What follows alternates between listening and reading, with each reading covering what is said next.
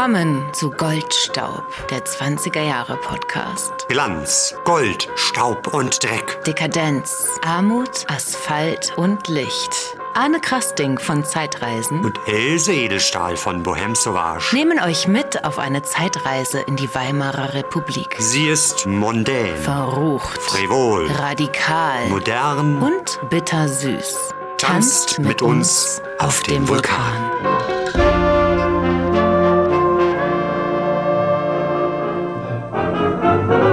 Wenn ich wieder mal in Hamburg bin, dann komm ich zu dir. Und dann machst du auf der Reeperbahn ein richtigen Bummel mit mir. Wenn ich wieder mal in Hamburg bin, ja, dann wird es schön. Und dann wollen wir uns St. Pauli mal bei Nacht ein bisschen besehen.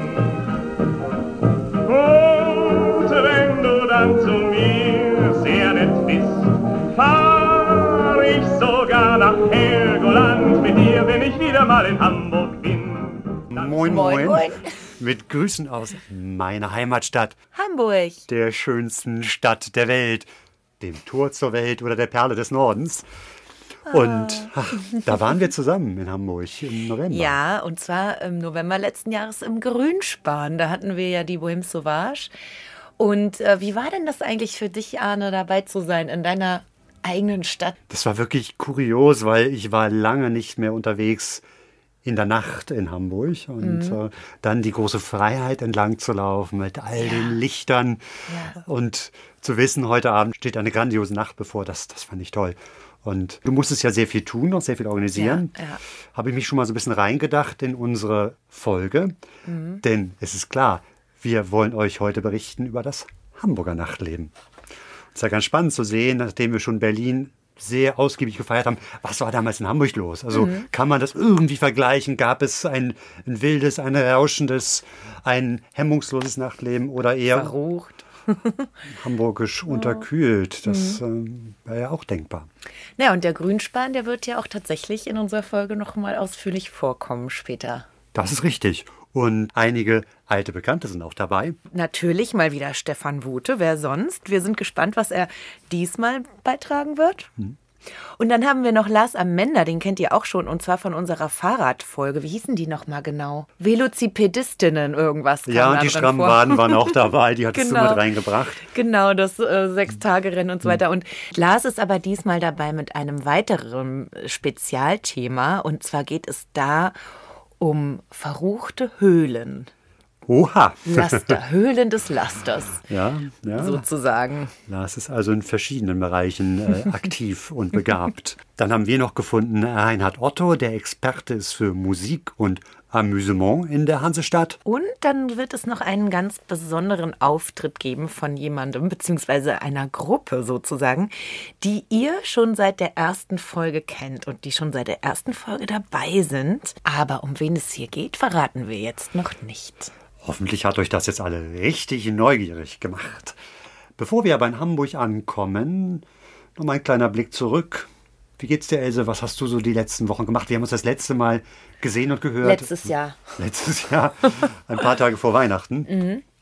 Ja, und jetzt haben wir schon 19, äh, 1922, sage ich schon, ne?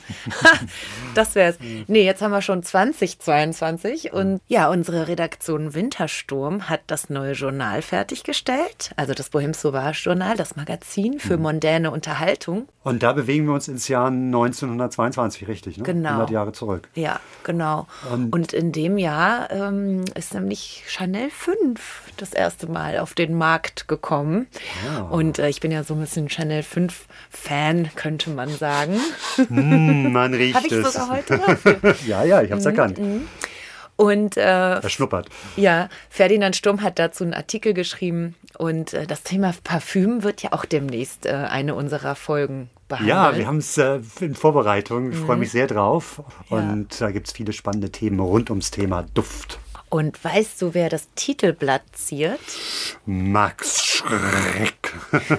Nosferatu? Symphonie des Grauens. Ja, von Murnau. Einer der größten Und, Filme der ähm, Filmgeschichte. Ja, ja. Ist auch sehr viel im Norden gedreht. Mhm. Also in, in Wismar, Rostock, Lübeck.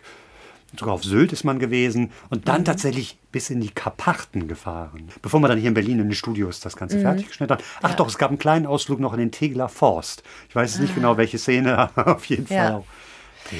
Also Macht der Schreck. Film, der Film erscheint dieses Jahr, 1922, und den müsst ihr euch unbedingt angucken. Und äh, lesen könnt ihr darüber natürlich entsprechend in unserem Journal. Und das könnt ihr demnächst bestellen über unsere Webseite auf bohem-sauvage.com. Und zahlen müsst ihr nur das Porto. Ja, und ansonsten habe ich eigentlich nicht so wahnsinnig viel gemacht. So Anfang Januar kann man ja auch mal so ein bisschen faul sein. Aha, ja. das War nur dir- ein paar Tage. Ähm, bei Arne war das allerdings nicht so. Ich war fünf Tage an der polnischen Seite der Ostsee in Swinemünde. Da habe ich eine Schreibklausur gemacht. Also ich habe mich zurückgezogen, um mit ein bisschen Abstand und äh, sehr viel Ruhe an meinem Buch Justizgeflüster weiterzukommen. Und das war wirklich toll. Ich habe es komplett ausgeblendet, dass Swinemünde in den 20er Jahren natürlich auch bedeutend war. Es war das drittgrößte Seebad des Deutschen Reiches. Dann noch ein In Pommern oder? Westpommern, genau. Westpommern, Mhm. ja. Aber davon habe ich jetzt gar nicht viel gesehen, sondern ich war im im Hotelzimmer, Mhm. habe geschrieben, dann habe ich ein bisschen Gymnastik gemacht und ein bisschen Schwimmübungen. Und morgens und abends das Buffet geplündert. So ist es. Mit deftig polnischer Küche. Ja, aber ansonsten habe ich sehr zurückgezogen, wie das so Schriftsteller machen, gelebt und war wirklich fleißig, muss ich sagen. Aber freue Mhm. mich jetzt auch wieder zu reden, also mit, mit Menschen zu kommunizieren. Das habe ich da wenig gemacht. Und Ja. das ausgerechnet über Hamburg. Großartig. Herrlich. Und wie ihr schon bemerkt habt, haben wir ja seit geraumer Zeit keinen regelmäßigen Veröffentlichungsturnus mehr, weil wir ja so viel arbeiten, hin und her Projekte haben, dies und jenes und dann mal wieder nicht. Jetzt ist ja wieder, also bei mir zumindest, es finden keine Veranstaltungen statt. Deswegen wollten wir euch mal mitteilen, dass ähm, ihr unsere Rohrpost abonnieren solltet über unsere Webseite gold-staub.de. Wenn ihr da drauf geht, werdet ihr aufgefordert, die Rohrpost zu abonnieren. Das ist unser regelmäßiger Newsletter, also unregelmäßiger Newsletter. Dann erfahrt ihr nämlich immer sofort, wenn es eine neue Folge gibt. Und im Zuge dessen, wenn ihr dann eh schon auf unserer Homepage seid, könnt ihr doch auch mal den Spenden-Button anklicken. Darüber würden wir uns natürlich sehr freuen, weil, wie ihr wahrscheinlich schon mitbekommen habt, es einfach sehr viel Aufwand für uns ist, diese Folgen vorzubereiten und zu produzieren und natürlich auch Kosten, die wir da nebenbei immer haben. Insofern danke schon mal vorab. Und falls ihr übrigens jemanden kennt, der ein Geschäft betreibt oder irgendwas, was gut in unseren Podcast passen könnte, der unser Werbepartner sein möchte, dann schickt uns doch mal eure Ideen dazu. Wir finden nämlich, wir können ja nicht Werbung hier für irgendwas machen, sondern das muss schon irgendwie reinpassen.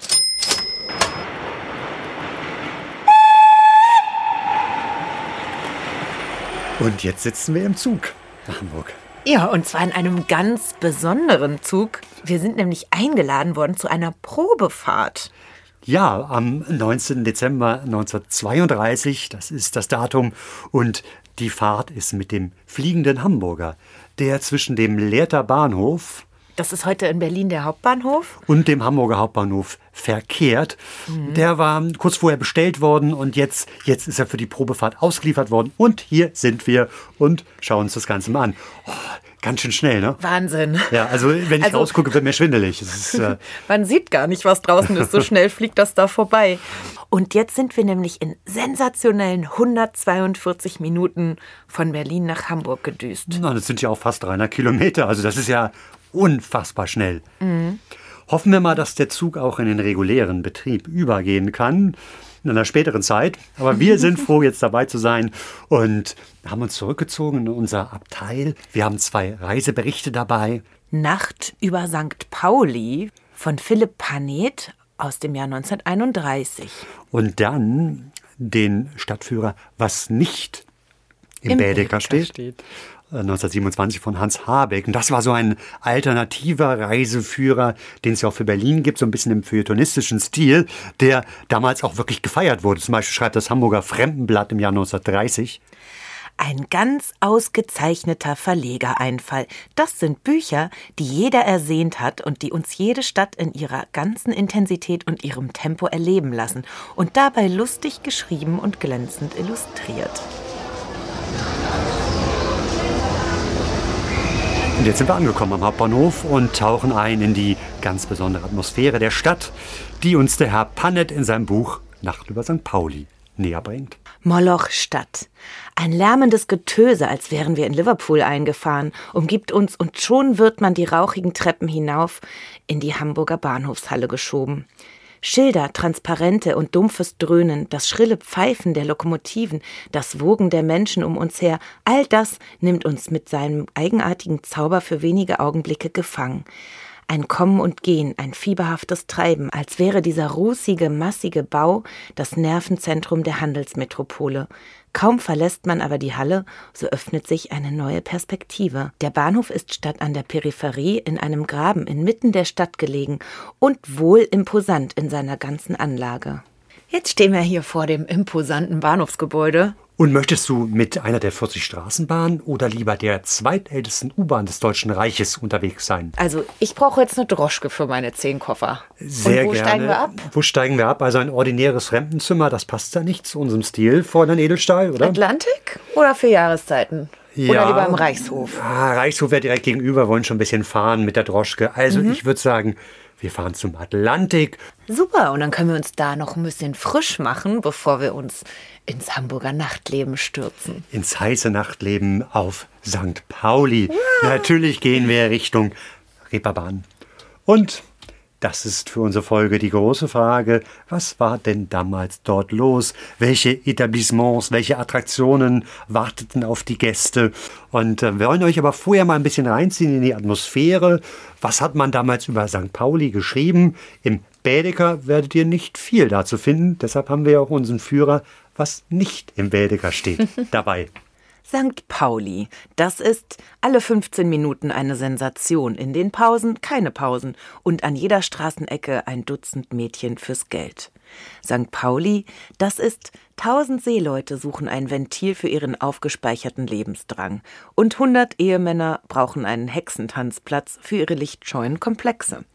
St. Pauli, das ist der Aufbruch in das verrufene Schlaraffenland des Materialismus und die Flucht aus dem rechtwinkligen Gefängnis der bürgerlichen Verpflichtungen. Unser erster Gesprächspartner berichtet uns vom ältesten Gewerbe der Welt. Er erklärt uns, was der Trichter ist und was Hamburg mit Bayern zu tun hat. Ich begrüße ganz herzlich Reinhard Otto, den Gründer des Barmbecker Schallarchivs. Hallo nach Hamburg, lieber Reinhard. Moin, moin. Moin, ähm, du bist, ja, was bist du eigentlich? E- Experte für Unterhaltungsmusik, Freizeitkultur, so steht es bei euch? Ja, also ich würde sagen, ich beschäftige mich seit schon ziemlich langer Zeit mit Jugend- und Freizeitkulturen, so von 1925 bis 1955. Das ist ungefähr der Schwerpunkt. In diesen Zeit fällt natürlich auch die Weimarer Republik. Insofern haben wir dich heute bei uns, damit du uns etwas über das Hamburger Nachtleben auch erzählen kannst. Vielleicht mal ganz allgemein, was, was kennzeichnet das Nachtleben in Hamburg? Vielleicht auch im Vergleich zu Berlin. Ja, also Hamburg ist natürlich durch die Lage an der Elbe als größter Seehafen äh, des damaligen Deutschlands vorbestimmt für eine bestimmte Art von Nachtleben, auch geografisch. Das heißt, es ist dem Hafenheimer zugeordnet. Und äh, natürlich waren damals auch schon viele Leute in der Stadt gerne unterwegs, also die geschätzten 1,6 Millionen Einwohner, die Hamburg und die Nachbarstädte Altona und Wandsbek damals hatten.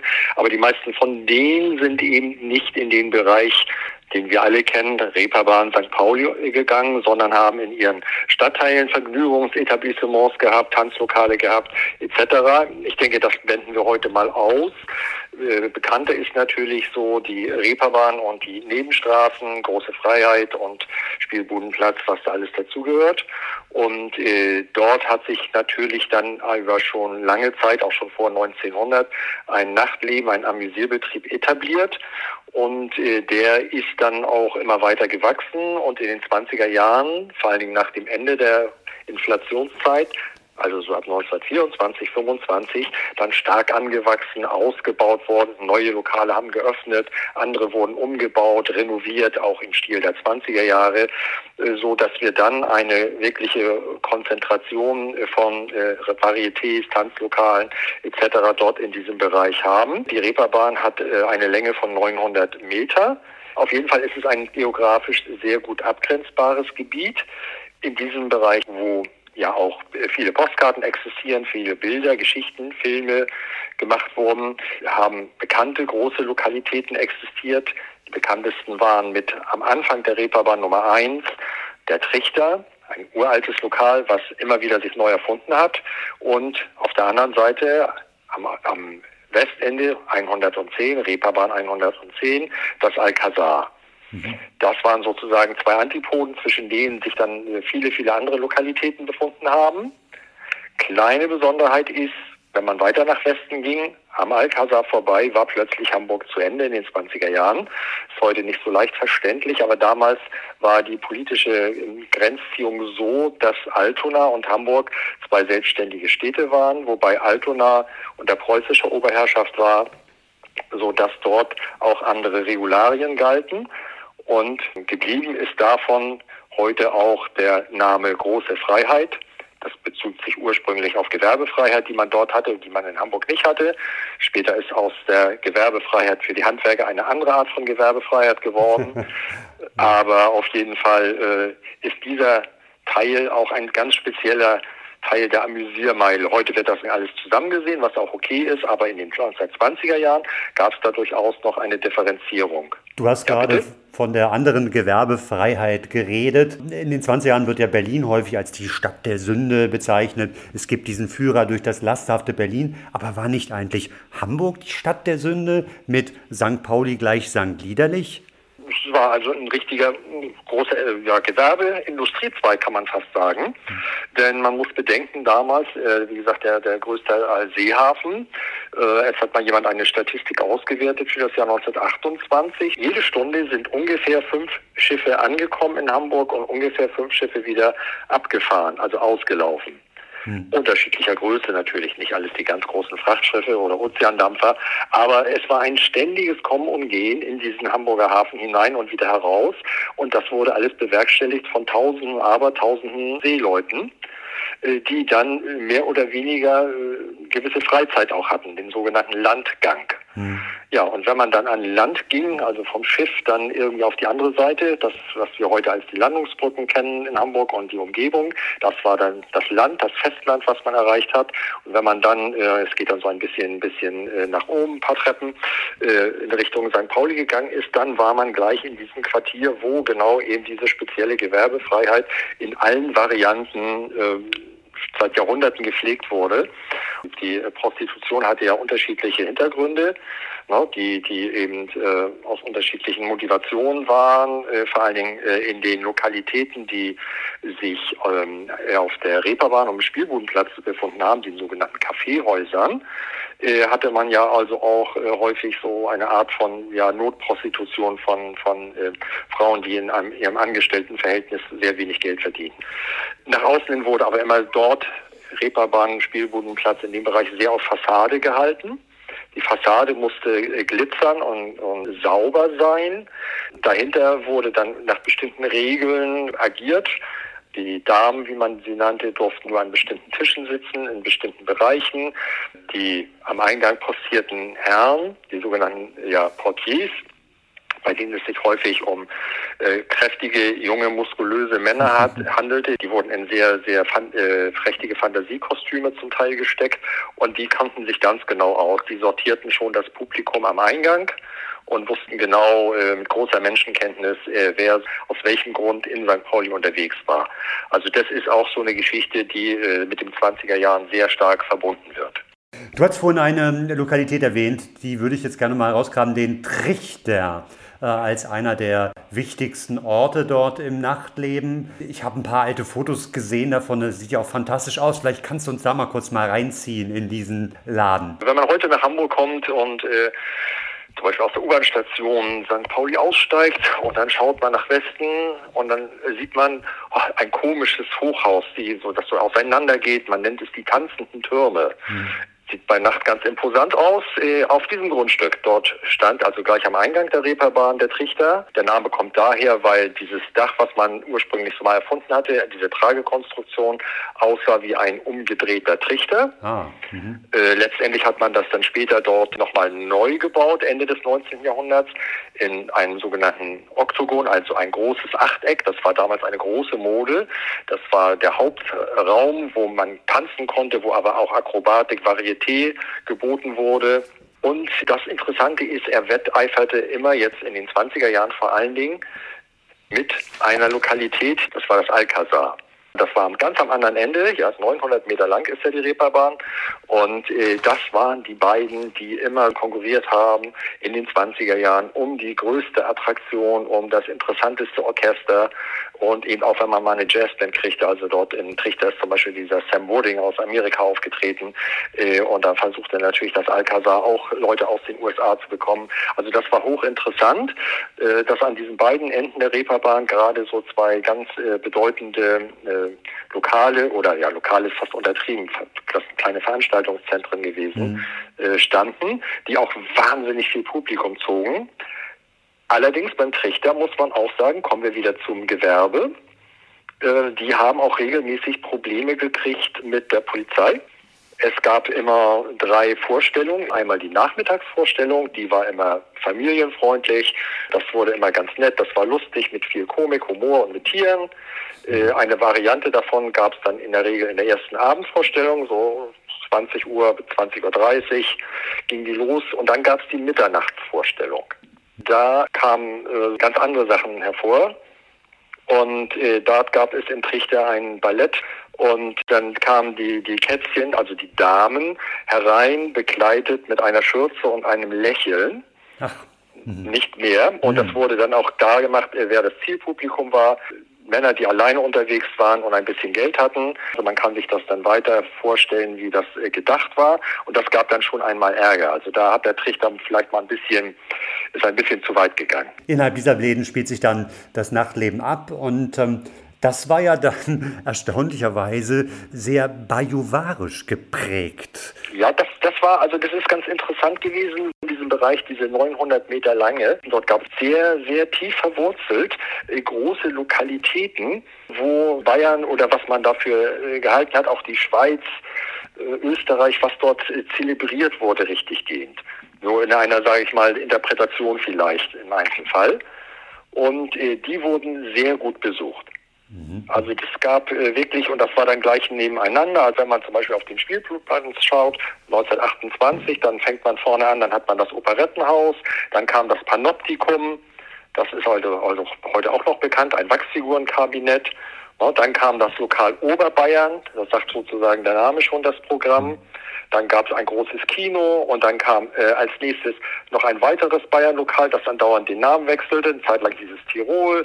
Dann kam wieder ein Kino und noch ein Kino und dann kam wieder ein Amüsement, ein Kabarett und dann kam äh, noch ein Bayern-Lokal, das Zillertal. Das kennen heute einige, das Gebäude steht noch, das heißt heute Schmitz Tivoli. Ach was, mhm. das wäre auch meine Frage, jetzt einer der letzten Fragen. Wenn man in Hamburg Spuren dieser Zeit noch finden möchte, gibt es Lokalitäten, die sich durch diese ganzen schwierigen Jahrzehnte durchgehalten haben? Also durchgehend sicherlich nicht. Äh, von den Gebäuden her ist ja sehr vieles äh, im Zweiten Weltkrieg zerstört worden oder auch später abgerissen worden. Dieses ähm, Spitz-Tivoli, was auch einmal als Tivoli vor dem Ersten Weltkrieg gebaut wurde, dann in den 20er Jahren bis in die 1980er Jahre hinein dieses bekannte Bayern, Bayern, bayerische Lokal Zillertal war. Das ist wieder rückgebaut worden durch die Betreiber in den ursprünglichen Zustand. Und wenn man dort äh, so eine Show sich anschaut, dann kann man sich umschauen und guckt und hat noch diese alte Architektur der Galerie, äh, der gusseisernen Geländer und, und Pfeiler etc. Also da kann man noch was sehen. Das ist also auch noch ein originaler Ort. Und was wenige wissen, vielleicht noch äh, die große Freiheit hatten wir jetzt noch nicht erwähnt. Das ist ja wie gesagt diese spezielle Straße, die dann schon im preußischen Altona lag. Ganz am Ende, die geht ja von Süden nach Nord, die große Freiheit. Ganz am Ende befindet sich ein Lokal, eine Diskothek ursprünglich, jetzt ist, wird es wieder anders genutzt, das Grünspan. Und dieses Grünspan befindet sich in einem Originalgebäude, was in den 1880er Jahren als Tanzlokal gebaut wurde. Das ist also von der, von der Kern der Struktur noch original und bis zum heutigen Tag durchgehend den Amüsement und den Tanz verpflichtet. Also das ist was ganz Besonderes. Das äh, weißt du vielleicht nicht, aber genau da waren wir letzte Woche und haben die 20er Jahre Party, die Bohème Sauvage gefeiert im Grünspan. Und ich muss sagen, es, ich kann mir keine passendere, keine schönere Location vorstellen. Mhm, genau, habt ihr genau den richtigen Ort ausgesucht. genau. So, am Ende noch mal ein bisschen Musik. Du bist ja Musikexperte und wir hatten ja mal mit äh, Stefan Wute die Folge, als der Jazz nach Europa kam. Er hat Hamburg ja hoffentlich nicht ausgelassen, oder? Nein, das ist nur, es ist relativ schlecht dokumentiert. Es wäre schön, wenn mal jemand Lust hätte, da mal richtig zu forschen und zu graben. Ich habe das Glück gehabt, mal jemanden kennenzulernen, der 1907 geboren war und dann über 90 geworden ist. Der Name ist, heißt Otto Tittmann, der war auch als Musiker bekannt. In Hamburg war er später ein ganz bekannter Musikalienhändler, wo viele Musiker dankbar waren, dass sie bei ihm auf Kredit die Instrumente kaufen konnten oder beziehungsweise auf Ratenzahlung. Und der hat erzählt, erzählt, wie gesagt, Jahrgang 1907, wie sein Vater Anfang der 20er Jahre bereits als, heute würde man sagen, Impresario unterwegs war, um Musiker zu finden von den Schiffen, die aus Übersee, Nordamerika, aber vor allem aus Südamerika, den Hamburger Hafen anliefen. Und geguckt hat, wo sind da Leute da? Wer macht da Musik? Wer kann was? Was haben die für neue Melodien, für neue Schlager dabei? Und die hat er versucht, äh, auf die Reeperbahn zu bekommen und in ja, Orchester, die er hatte, mit einzugliedern. Das, muss, das ging nicht ganz offiziell, das war so offiziell, hatten sie Landgang, waren Seeleute, keine Musiker, die dann der, auf der Reeperbahn in den Lokalen waren und kriegten dann offiziell was zu essen, irgendwelche Naturalien, wurden also nicht bezahlt und machten aber Musik, so aus Spaß an der Freude. Und dann hat er die schöne Geschichte erzählt, äh, dass sein Vater begabte Leute engagiert hatte, die vom Gehör her in der Lage waren, diese Melodien in Noten zu fassen. Und so konnten seine drei Kapellen, hatte er damals, äh, die neuesten Melodien, zum Beispiel aus Südamerika, die neuesten Tangos oder so, präsentieren. Und in dieser Art sind auch andere äh, Melodien und Rhythmen nach Hamburg rein diffundiert in den Bereich der Reeperbahn. Aber wie gesagt, es, es hat jetzt nicht dazu geführt, dass das festgehalten wurde. Äh, in Berlin zum Beispiel gab es ja die große äh, Schallplattenindustrie, die großen Firmen, mhm. so dass dort auch immer wieder mal einzelne Aufnahmen gemacht werden konnten oder übernommen wurden und von deutschen Orchestern interpretiert wurden. Das hat eben in Hamburg nicht stattgefunden, sondern das ist leider so bis heute noch etwas, ich sag mal so, hinter Nebel so verborgen, mhm. die man mal lüften müsste. Mhm. Ja, aber du hast Nebel auf jeden Fall für uns gelüftet. Das ist äh, ganz fantastisch und wir danken dir sehr dafür. Und ja, ich hoffe, dass wir das mal in Hamburg vertiefen können und vielleicht noch ja, was anderes ausgraben. Danke. Ja, danke auch an euch und äh, weiter so. Ja, wir hören uns. Tschüss. Das selten gewordene Wort der Woche. Sind diesmal mehrere Wörter und jetzt könnt ihr mal hören, wie der Arne so normalerweise spricht. wenn, ich, wenn ich in der Heimat bin, ne, dann, mhm. dann geht der Mund ja nicht so richtig auf. Ne? Man hat so ein bisschen das Gefühl, ich habe gerade eine heiße Kartoffel gegessen. Ne? Und ab und zu kommt da so ein Wort raus, das kennt man nicht so, ne? weil das weil es aus dem Plattdeutsch. Und Plattdeutsch ist ja tatsächlich etwas, was verloren gegangen ist. Das mh, hm, ist ein längerer Prozess, aber heute findet man kaum noch jemanden, der Plattdeutsch kann. Mhm. Es gibt ein paar Bemühungen, das vom Aussterben zu retten. In der Volkshochschule kann man zum Beispiel Plattdeutsch lernen. Aha, mhm. ja, aber also wie gesagt, so ein paar Worte gibt es noch, die ich euch jetzt hier mal auf den Weg bringen möchte. Ne?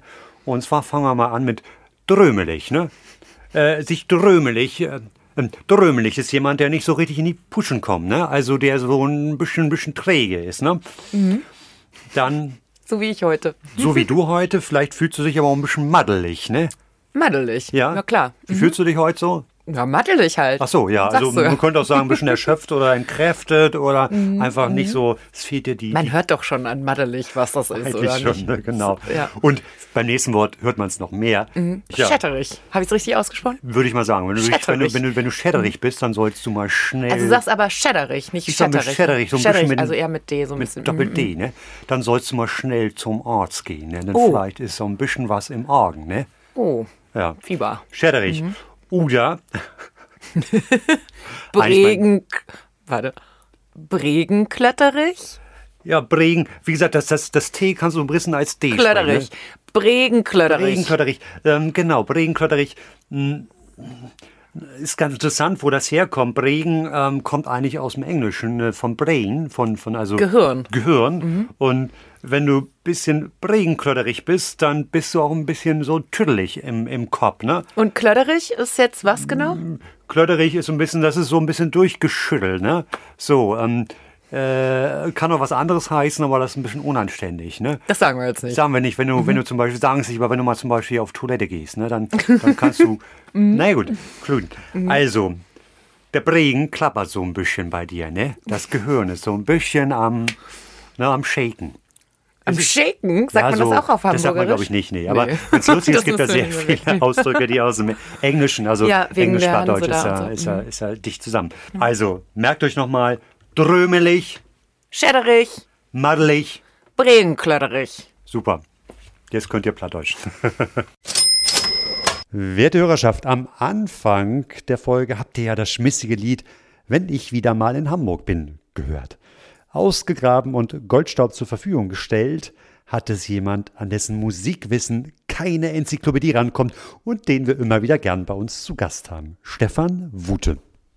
Hallo, lieber Arne, liebe Else, liebe Hörer. Ich freue mich, dass wir uns immer wieder treffen. Das ist ganz herrlich. Stefan, du hast ja das Lied für den Beginn unserer Hamburg-Folge ausgewählt.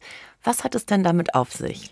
Ja, das ist so ein, so ein Zufallsfund gewesen für mich, ähm, weil die Rückseite, ich möchte so gern was zum Geburtstag schenken, war eigentlich der Auslöser, die Platte zu kaufen. Und dann höre ich mir dieses Ding an und denke mir, wow, das hat also einen schönen Drive, es hat einen lustigen Text und der ist ja immer noch aktuell. Ne? Also wenn du lieb und nett zu mir bist, fahre ich sogar nach Helgoland mit dir. Das muss man sich mal vorstellen. Nur ist es so, dieses Stück ist von 1935, also so ein bisschen nach unserer eigentlich richtigen heißen Zeit, mit der wir uns befassen. Aber ich denke, es zeigt immer noch so schöne Stimmung und Atmosphäre. Ne? Es geht eben um St. Pauli und einen Reeperbahnbummel und so. Und das ist ja alles doch irgendwie was, was die Jahrzehnte in Hamburg überdauert hat. Auch heute ist es ja immer noch der Reeperbahnbummel. Auf jeden Fall, ja. Und, der Sänger Erwin Hartung, der war ja auch in den 20er Jahren schon eine, schon eine Größe gewesen. Ja, das ist noch ganz lustig. Der hat angefangen im Kölner äh, und nee, Entschuldigung, nicht im Kölner, im Düsseldorfer Karneval und kam tatsächlich als ganz junger Spund nach Berlin und hat hier an der Haller Revue so eine Buffo-Rollen übernommen. Also so der komische Sänger, der seine Lieder schmettern kann und als Stimmungssänger die Leute zum Lachen bringt und so. Und von daher, also immer wenn der singt, klingt es alles so fröhlich. Also das ist so das Markenzeichen von Erwin Hartog und man nimmt ihm einfach ab, dass er Lust auf einen Reeperbahnbummel hat. Als wir die Hamburg-Folge auf unseren Social-Media-Kanälen angekündigt haben, da hast du, Stefan, als erstes geschrien, ich hab da was. Was hast du uns denn mitgebracht? Was hast du denn gefunden? Es ist schon ein paar Jahre her. Da bekam ich bei einer meiner Lieblingsantiquarinnen, die leider nicht mehr in Berlin ist, Antiquariat Querschnitt in Charlottenburg, ein Buch. Das hatte sie so ein bisschen beiseite gelegt, hat gesagt, ist jetzt nicht Berlin, aber ist vielleicht was für dich. Und hielt mir entgegen einen wunderschönen Einband mit einem Matrosen und einem sehr leicht bekleideten Mädel, das da tanzt. Und im Hintergrund sieht man dann noch eine Frau in Strapsen und BH und einem Mantel offen vor einem anderen Matrosen stehen. Und das Ding nennt sich Nacht über St. Pauli und ist von 1931.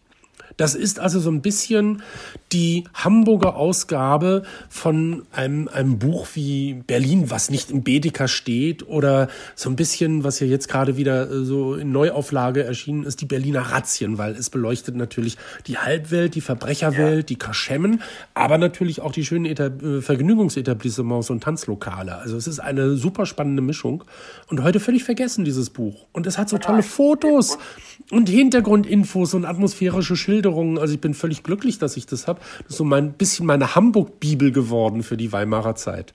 Also du hast es schon gesagt, ein bisschen Leo Heller, ein bisschen was nicht im Bädeker steht, aber natürlich auch so ein bisschen der, der Kurt Morek, also das lasterhafte Hamburg in dem Fall, ein Führer durch das lasterhafte Hamburg. Und es macht wirklich Freude, das zu lesen. Erschienen im EVA Verlag Leipzig und der Bildbericht wurde gemacht von Philipp Panet. Ja, dieses Buch ist also so faszinierend, weil ich habe Sachen über Hamburg gelernt, von denen ich erstmal so nicht wirklich wusste. Was ganz gut aufgearbeitet ist, und da konnte ich auch noch Zeitzeugen sprechen, sind so die 30er, 40er Jahre, die Swing-Ära. Das ist also alles ganz gut recherchiert. Aber so was die 20er Jahre ausgemacht hat, da gibt's also nur so verklärte Erzählungen. Uns hat ja besonders die Beschreibung des Hippodroms fasziniert. In der klassischen Bedeutung ist es ja eine Pferderennbahn. In Hamburg wurde das aber etwas anders interpretiert. Ja, das ist sehr skurril, weil das ist einfach nur. Wie heißt es in dem Film Große Freiheit Nummer 7, ne? Hannes, sag mal, mein Lokal ist doch kein Bums. Aber ihr Lokal ist ein Bums, weil das ist ein Hippodrom. Das heißt, es gibt so eine kleine Sandarena, die hat dann 15 oder 20 Meter Durchmesser. Und da sitzen leicht bekleidete Mädels drauf, die ja. den Matrosen viel Spaß bereiten. Und wenn ein Matrose genug getrunken hat und dann sehr aufgeschlossen reagiert auf eines der Mädels, wo die Knie zu sehen sind, weil die Röcke hochrutschen und so weiter. Ihr könnt und solltet euch diesen Film natürlich mal anschauen. Aber jetzt hört zu, wenn Stefan aus Nacht über St. Pauli liest. Ja, das mache ich gerne.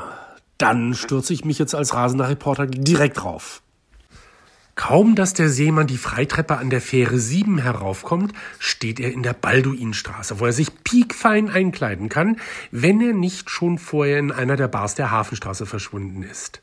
Bis er dann zur Wilhelmstraße gelangt, kann sein Beutel schon recht erleichtert und er schon etwas angeheitert sein.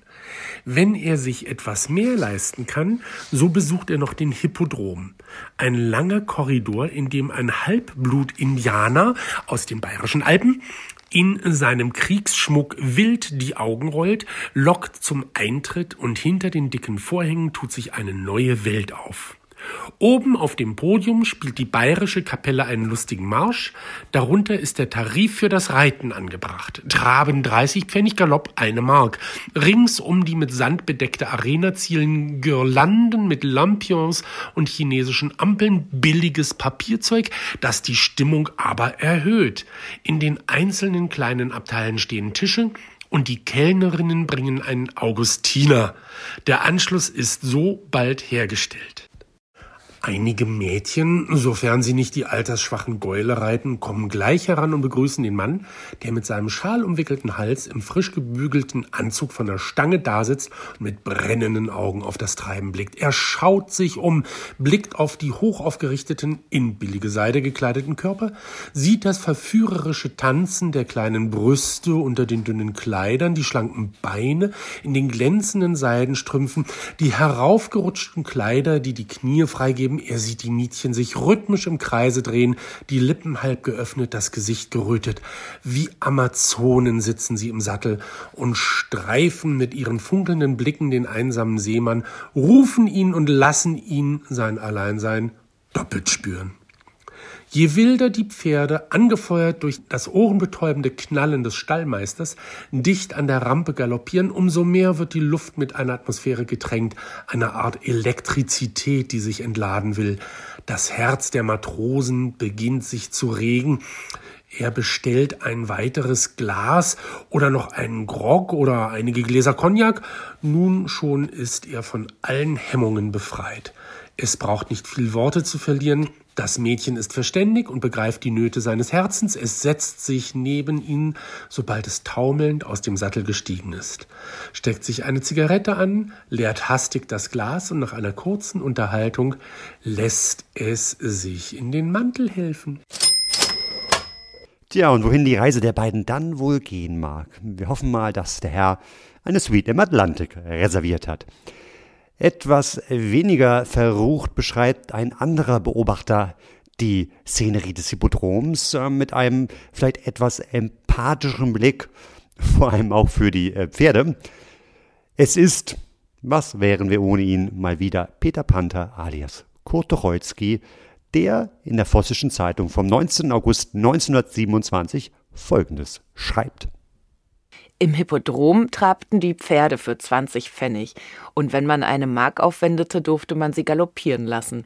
Der Stallmeister drehte sich unentwegt um sich selbst, als stände er auf einer rotierenden Scheibe und wippte mit der Peitschenschnur, die er manchmal aufknallen ließ. Die Pferde hatten müde, traurige Augen, weil sie nachts hier unten ein paar Kellerstufen unter dem Trottoirpegel herumlaufen mussten, ohne jemals ans Ziel zu kommen. Es waren nicht nur Nachtbräute da, auch Tagesdamen und Familien mit Schwägerin, Tante und Großmama, denn es war ein Sonnabend. Nachtbeute und Tagesdamen. Mal wieder zwei kaum verwendete, selten gehörte Worte für unseren Podcast. Ich möchte an dieser Stelle noch einmal Kurt Tucholsky loben, der immer wieder begeistert über meine Heimatstadt Hamburg berichtet. Es gibt einen Artikel, Es ist heiß in Hamburg aus dem Jahr 1928, der beginnt mit einer wirklichen Liebeserklärung an die Hansestadt. Hamburg, du schönste deutsche Stadt. So geht es los. Hamburg, Stadt für Männer, Stadt der kraftvollen Arbeit, Stadt auch für Liebende. Guten Tag, Hamburg. Jetzt aber zurück zu unserem anderen Hamburg-begeisterten Autor, Han Pannet, der in seiner Nacht über St. Pauli die Dame mit dem Herrn aus dem Hippodrom irgendwo hingehen lässt. Und im Anschluss an diese Beschreibung liest man bei ihm folgende Zeilen. Komm doch, liebe Kleine, sei die meine, sag nicht nein. Du sollst bis morgen früh um neune meine kleine Liebste sein. Das könnte euch vielleicht bekannt vorkommen, denn es ist natürlich auch eine Liedzeile aus dem Klassiker Auf der Reeperbahn nachts um halb eins. Und wenn ihr, wie wir zu Anfang auch, dachtet, das Lied ist bekannt aus dem Film aus den 40er Jahren, Die große Freiheit Nummer 7 mit Hans Albers, hm, weit gefehlt.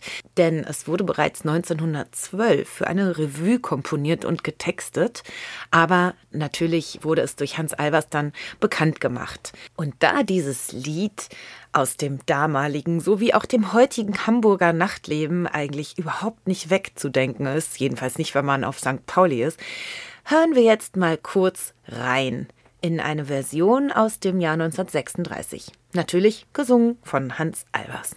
Langsam bummel ich ganz alleine die Reeperbahn nach der Freiheit rauf. Treff ich eine recht blonde, recht feine, die gabel ich mir auf. Komm doch, liebe Kleine, sei die meine, sag nicht nein, du sollst bis morgen früh um neune meine kleine Liebste sein. Ist dir's recht, na dann bleib ich dir treu sogar bis um zehn. Packt mich unter, wir wollen zusammen mal bummeln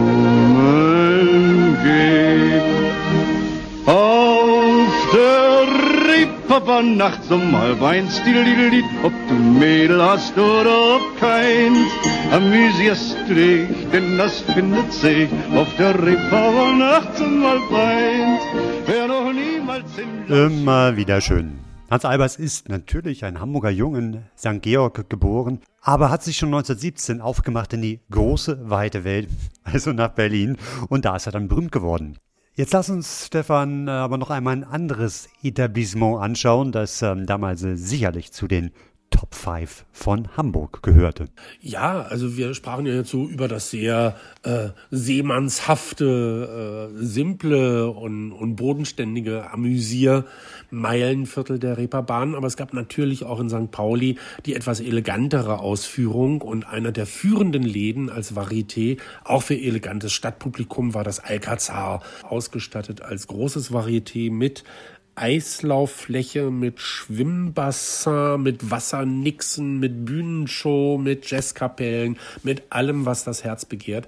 Es war also wirklich der, das, das Multiplex-Amüsier-Etablissement Hamburgs geworden und behielt auch tatsächlich diesen Ruf sogar noch in der finsteren Nazi-Zeit, wo es dann nicht mehr Alcazar heißen durfte, weil im Rahmen des Franco äh, beziehungsweise Aufstandes gegen Franco in Spanien hat es in dem Ort Alcázar eine Schlacht gegeben, wo die Franco-Truppen unterlegen sind. Und deshalb sollte es nicht in Anlehnung an diese nicht so glorreiche Schlacht Alcázar heißen, hieß dann Alotria.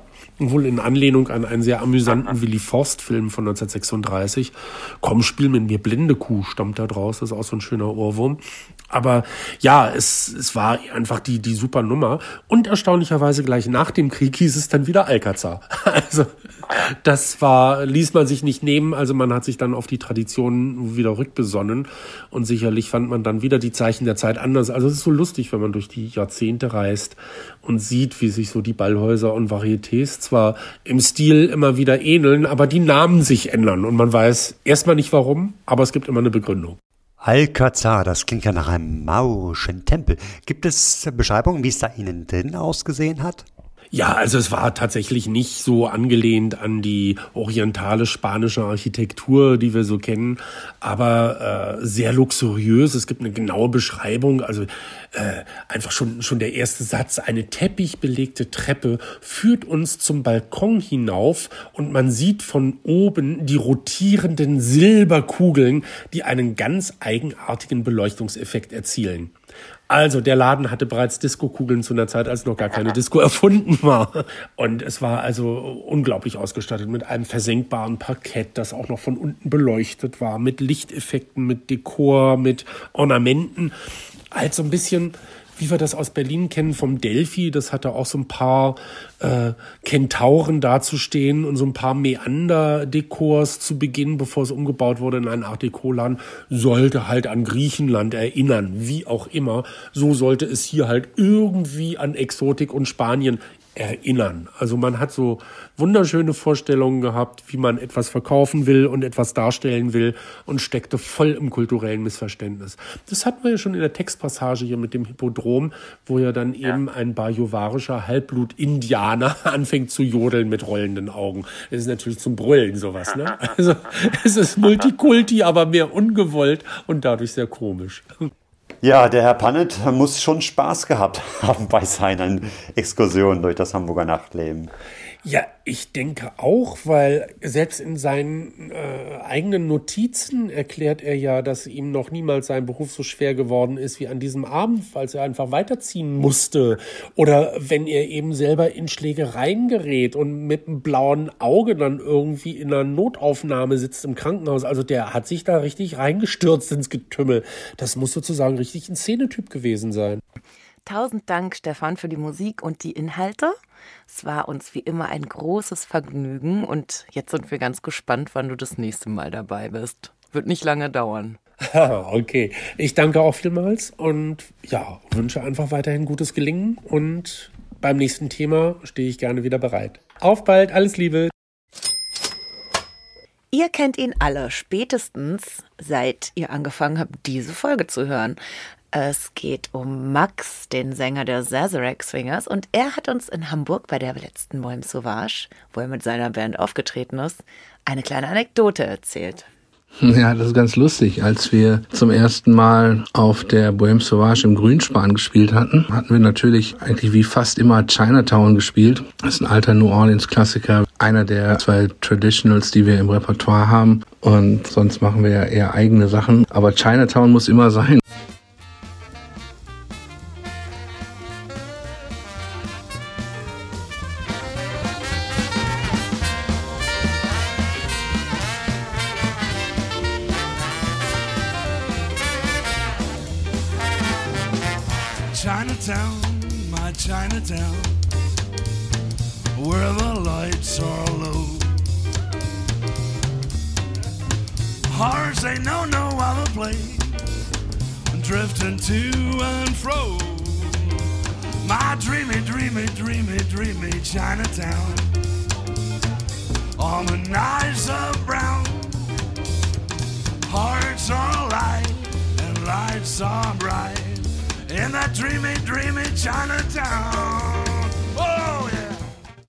Tage später haben wir dann eine Nachricht bekommen von einem Besucher der Bohem, der, der uns schrieb, dass er so glücklich und dankbar sei, dass ausgerechnet im Grünspan Chinatown gespielt wurde, weil sich der Saal quasi im alten Chinatown in Hamburg befindet.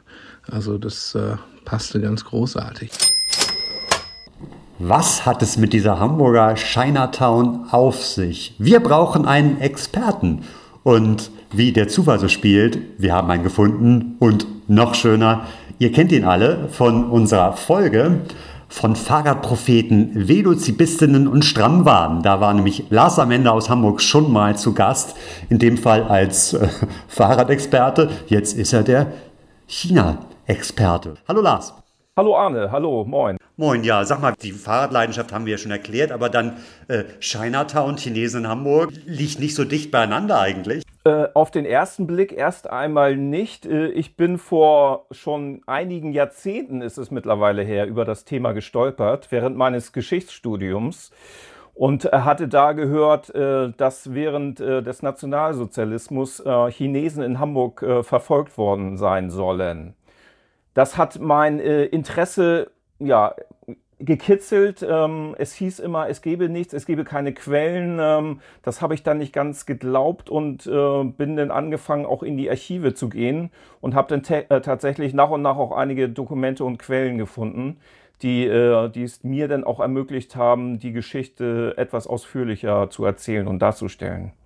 Wie kamen Sie nach Hamburg? Wann sind Sie angekommen? Äh, was war in den 20er Jahren dann los?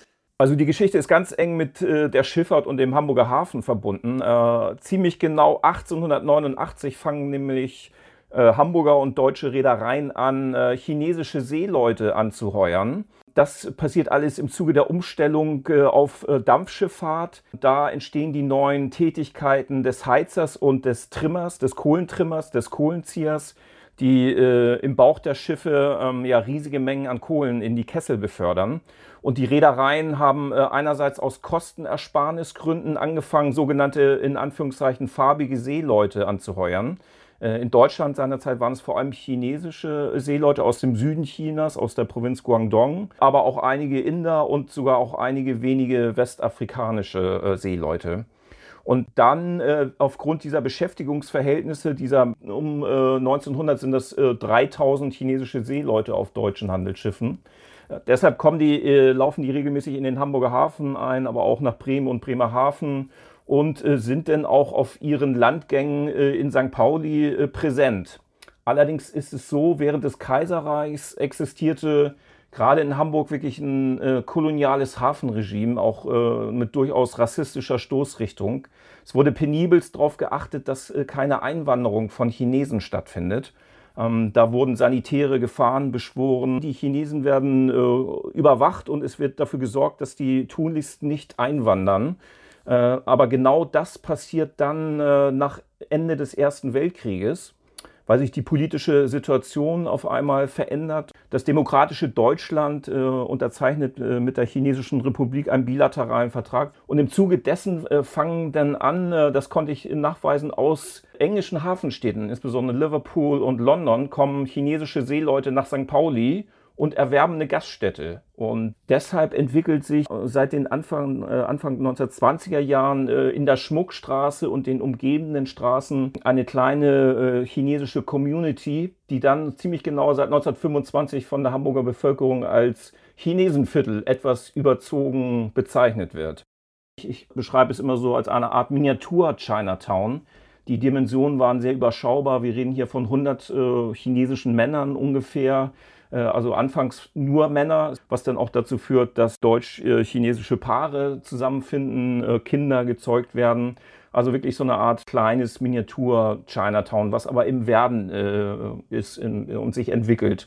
Äh, mit ungefähr 10, 12 äh, Geschäften allein in der Schmuckstraße, mit äh, Lokalen in den Kellern insbesondere, aber auch einem Tabakladen mit einer Annahmestelle für, für dreckige Wäsche. Insofern fiel das schon selbst im äh, international geprägten St. Pauli äh, relativ stark auf. Ja, und das waren Lokale, die sich tatsächlich dann auch an den Hamburger gerichtet haben oder war das eher äh, etwas, was intern in der Community sozusagen abgelaufen ist? Also teils, teils. Das kann, äh, kann, kann man wirklich relativ gut unterscheiden. Es gab die meisten Lokale, die sich vor allem an die chinesischen äh, Migranten und Seeleute richteten. Seinerzeit sind die ganzen Crews, wir reden hier von 25, 30 Leute, wenn die im Hamburger Hafen lagen, sind die direkt in die Schmuckstraße und haben dann kantonesische Gerichte gegessen. Die haben auch ihren eigenen Tofu produziert äh, und vielleicht auch mal Krebse gefangen. Insofern versucht möglichst authentisch äh, kantonesisch mit viel Meeresfrüchten zu kochen.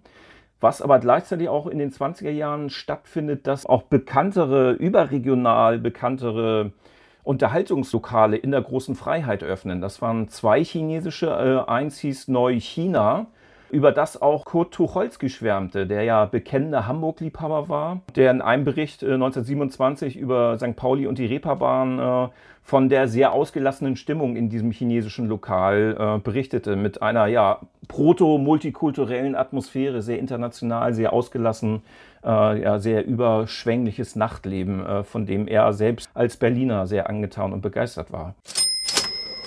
Im chinesischen Restaurant sangen sie beim Tanzen, die ganze Belegschaft einstimmig und brausend, und eine kleine Blonde hatte eine Kehle aus Blech, es klang wie aus einer Kindertrompete. Südamerikaner tanzten da und Siamesen, die lächelten, wenn die kleinen Mädchen kreischten. Ich suchte, ob die Somali von Hagenbeck Vertreter entsandt hätten, aber so schön war hier niemand. Also es ist ja dann scheinbar eine fast schon eine touristische Attraktion geworden innerhalb kürzester Zeit. Absolut. Es wird äh, eigentlich sofort eine touristische Attraktion, wie auch die Chinatowns in Nordamerika oder auch in London. Äh, es wird sogar das so ein bisschen belächelt in den ersten äh, Stadtführern, wie auch in dem äh, alternativen Stadtführer von Hans Habeck, aber auch von Erich Lüth, wird darauf hingewiesen, dass man nicht allzu lärmend in diese chinesischen Lokale einfallen solle, weil das die chinesischen Migranten dann eher verschrecken würde. Insofern ist das wirklich sehr schnell, innerhalb weniger Jahre entwickelt sich das zu, zu einer touristischen Attraktion. Ja, nicht nur die Exotik, sondern auch so ein bisschen das Unheimliche.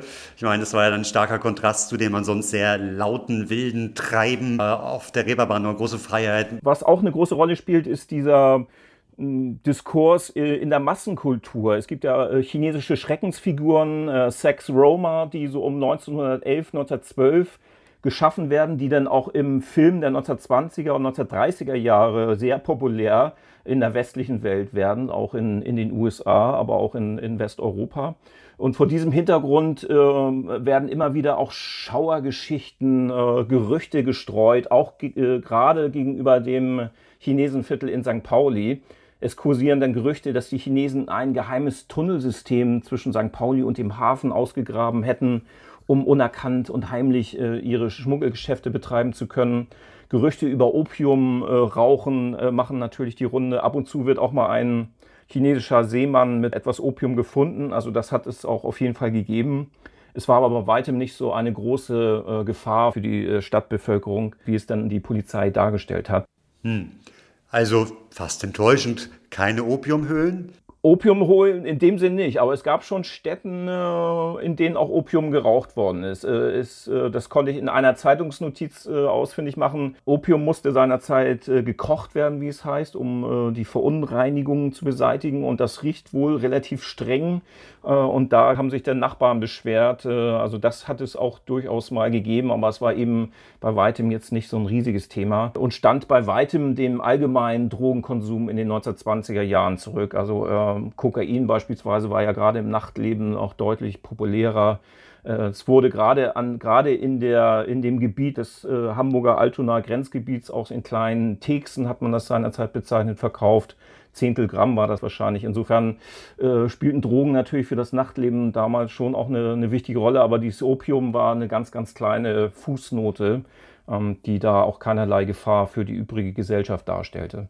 Also eher die gute kantonesische Küche. Sind eigentlich Speisekarten überliefert? Leider nicht. Meine Vermutung ist, dass diese, diese chinesischen Lokale, die sich dann an die chinesischen Seeleute richteten, die hatten wahrscheinlich gar nicht so professionelle äh, Menüs und Speisekarten. Deshalb kann da schon mal gar nichts überliefert sein. Es gibt äh, leider erst in der Nachkriegszeit, wo dann auch die China-Restaurants boomen, ähm, da gibt es dann erst die ersten äh, Speisekarten und Menüs.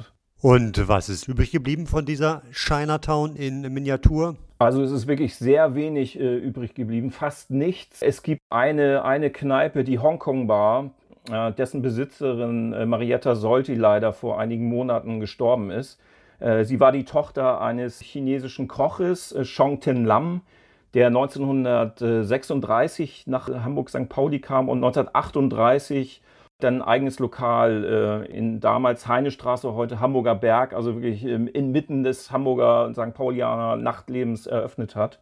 Und witzigerweise hat er dieses Lokal äh, China-Restaurant bezeichnet. Es könnte sogar die aller, allererste Erwähnung dieses Namens China-Restaurant in Deutschland gewesen sein, 1938, was sich dann später in der Nachkriegszeit wirklich zum Boom entwickelte und äh, ja zum eigenen Begriff auch geworden ist. Äh, insofern hat er da vielleicht äh, mit dieser, äh, mit dem Namen und der Namensfindung auch einen kleinen Trend gesetzt, zumindest einen späteren. Das klingt jetzt alles recht harmonisch nach einer heilen Multikulti-Welt, aber das war ja sicherlich nicht immer so. Ähm, Rassismus hatte ich erwähnt, spielt eine große Rolle bei der Polizei. Das führt sogar so dazu, dass 1925 das Hamburger Hafengesetz überarbeitet wird. Äh, insbesondere, äh, weil, sich, äh, weil die Hamburger Polizei äh, merkt, es wandern immer mehr chinesische Männer, Seeleute zu. Deshalb wollten sie mehr Kontrolle haben, deshalb wollten sie das äh, verhindern und verschärfen das Hafengesetz. Vorher konnte einfach der Schiffskapitän sagen, ihr könnt jetzt an, an Land gehen ihr, äh, und euch eine schöne Zeit machen.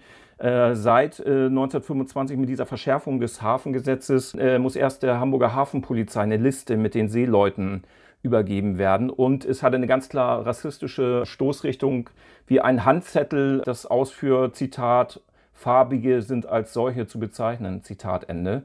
Im offiziellen Gesetzestext taucht das nicht auf, aber im begleitenden Handzettel. Und darauf können eigentlich dann auch die, die Nationalsozialisten und die Polizei, die Hamburger Polizei während des Dritten Reiches aufbauen. Es werden äh, schon 1933 ungefähr 600 äh, Seeleute entlassen äh, von den Hamburger und deutschen Reedereien und dann im Zuge der verschärften Devisenpolitik 1936, äh, 37 gibt es immer mehr Razzien in den chinesischen Kreisen und Städten.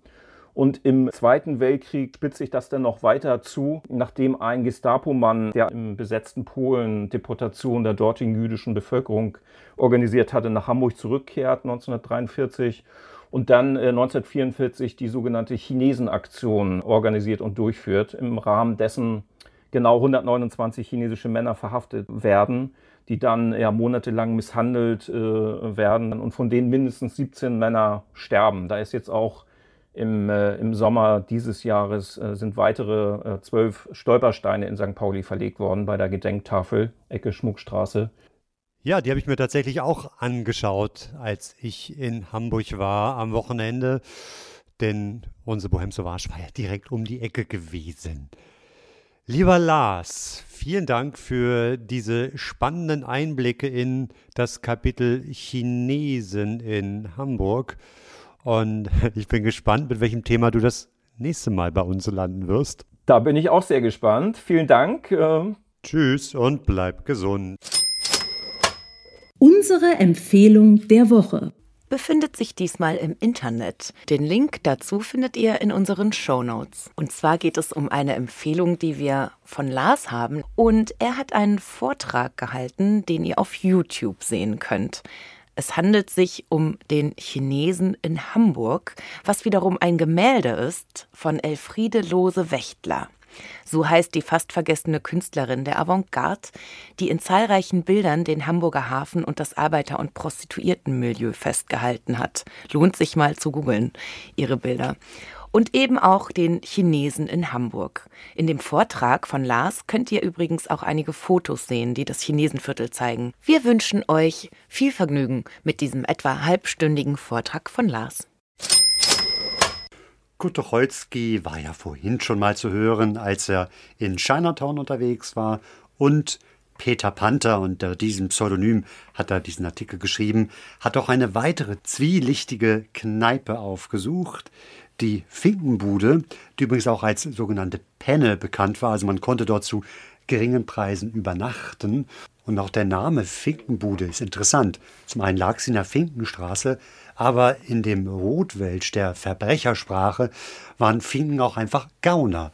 Und der Finkenstrich war ein Strich, wo männliche Prostituierte unterwegs waren. Ja, und nun landet Tucholsky alias Peter Panther in dieser Bude. Auf der Reeperbahn nachts um halb eins. Im Grenzfass, da wo Preußen an Hamburg stößt, gibt es morgens um halb fünf eine herrliche Hühnerbrühe, die gut tut. Und nun tanzen sie nicht mehr, nirgends. Nun hat es sich ausgetanzt. In der Finkenbude, in der Finkenstraße, war, als wir eintraten, jener schnelle, kühle Luftzug durch das Lokal geflitzt, der immerhin durchzuziehen pflegt, wenn Leute eintreten, die da nichts zu suchen haben. Telepathisch geht ein unhörbares Klingelzeichen durch den Raum. Achtung, Polente!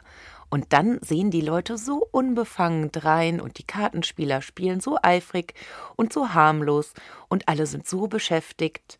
Mit vielen Hähäs setzte uns ein langer Berliner auseinander, dass er nun bald wieder Arbeit auf einem Schiff annehmen würde. Denn nicht, ja, Herr Wachtmeister, schöne Aussicht hier, was? Gott weiß, was sie da kochten. Tja, das wissen wir auch nicht, was da gekocht wurde. Was für ein Süppchen. Hm. Aber es ist auf jeden Fall eine Lokalität, die uns so ein bisschen an diese Verbrecherkneipen in Berlin erinnert, wo doch so manch eine Razzia sicherlich stattgefunden hat. Vielleicht erinnert ihr euch an unsere Berliner Nachtleben-Folgen. Wir hatten ja zwei und da hatten wir in jeder unsere fünf Lieblingslokalitäten aufgezählt. Und vielleicht habt ihr schon bemerkt, wir haben bisher vier Hamburger Etablissements dabei gehabt. Neben der Finkenbude war das das Hippodrom für Tierfreunde und einsame Herren auf der Suche nach Anschluss im Schritt, Trab oder Galopp. Dann Trichter und Alcazar, das waren die beiden Großbetriebe mit Akrobatik, Exotik und Erotik. Alles dabei und für jede Generation etwas. Und dann fehlt noch das fünfte Etablissement, oder? Ja, und das kam heute schon einige Male vor. Es ist der sogenannte Palmengarten. Das war erst ein Tanzsalon, dann Anfang der Weimarer Republik ein Hippodrom mit Pferden, dann ein Kino und in den 30er Jahren eine Badeanstalt mit Waschzubern, Saunen und Dampfbad. Und es ist heute das Grünspan, wo im November die letzte Bohème Sauvage stattfand.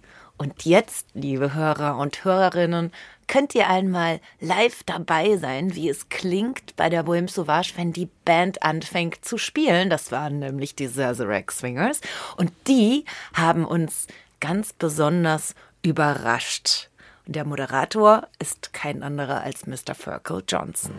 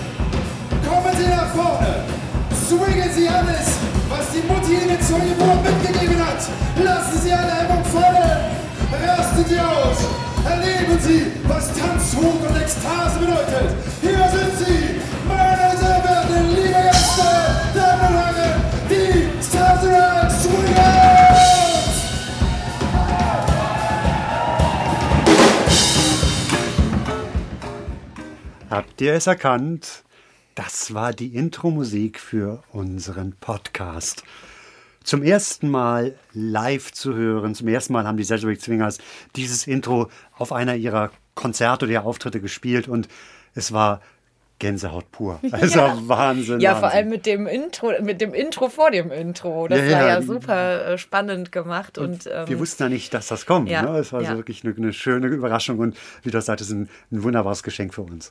Ja, und damit sind wir wieder am Ende unserer Folge angekommen. Ja, sind schon längst mit dem fliegenden Hamburger zurückgeflogen ja. nach Berlin. und Ja. Was machen wir denn als nächstes überhaupt?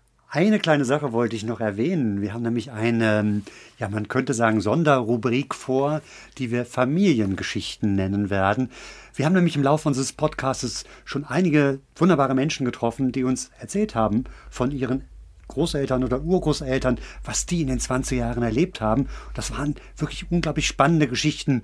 Das mhm. waren manchmal Leute, die man kennt, also Prominente im weitesten Sinne, aber manchmal ganz normale Menschen und, und ihre Erlebnisse in dieser Zeit, die eben dann weitergetragen wurden an die nächste und übernächste Generation. Und darüber wollen wir berichten. Ja, und wenn ihr Eltern, Großeltern oder Urgroß oder meinetwegen auch Ururgroßeltern habt, die euch Geschichten über ihr Leben hinterlassen haben, die irgendwas überliefert haben, Anekdoten aus den 20er Jahren, bitte meldet euch. Ja. Schreibt uns an post.gold-staub.de und kommt in unseren Podcast. Wir sind gespannt auf eure Familiengeschichten. Ansonsten äh, bleibt gesund und anständig. Anständig? Von mir aus auch fröhlich, in welcher Reihenfolge auch immer. Ihr könnt auch ein bisschen unanständig bleiben.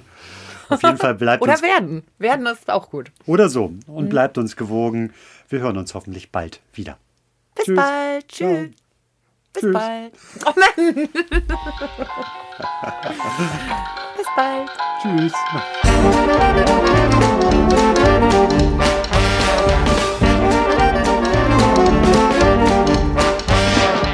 Das war Goldstaub, der 20er Jahre Podcast von und mit Else Edelstahl und Arne Krasting.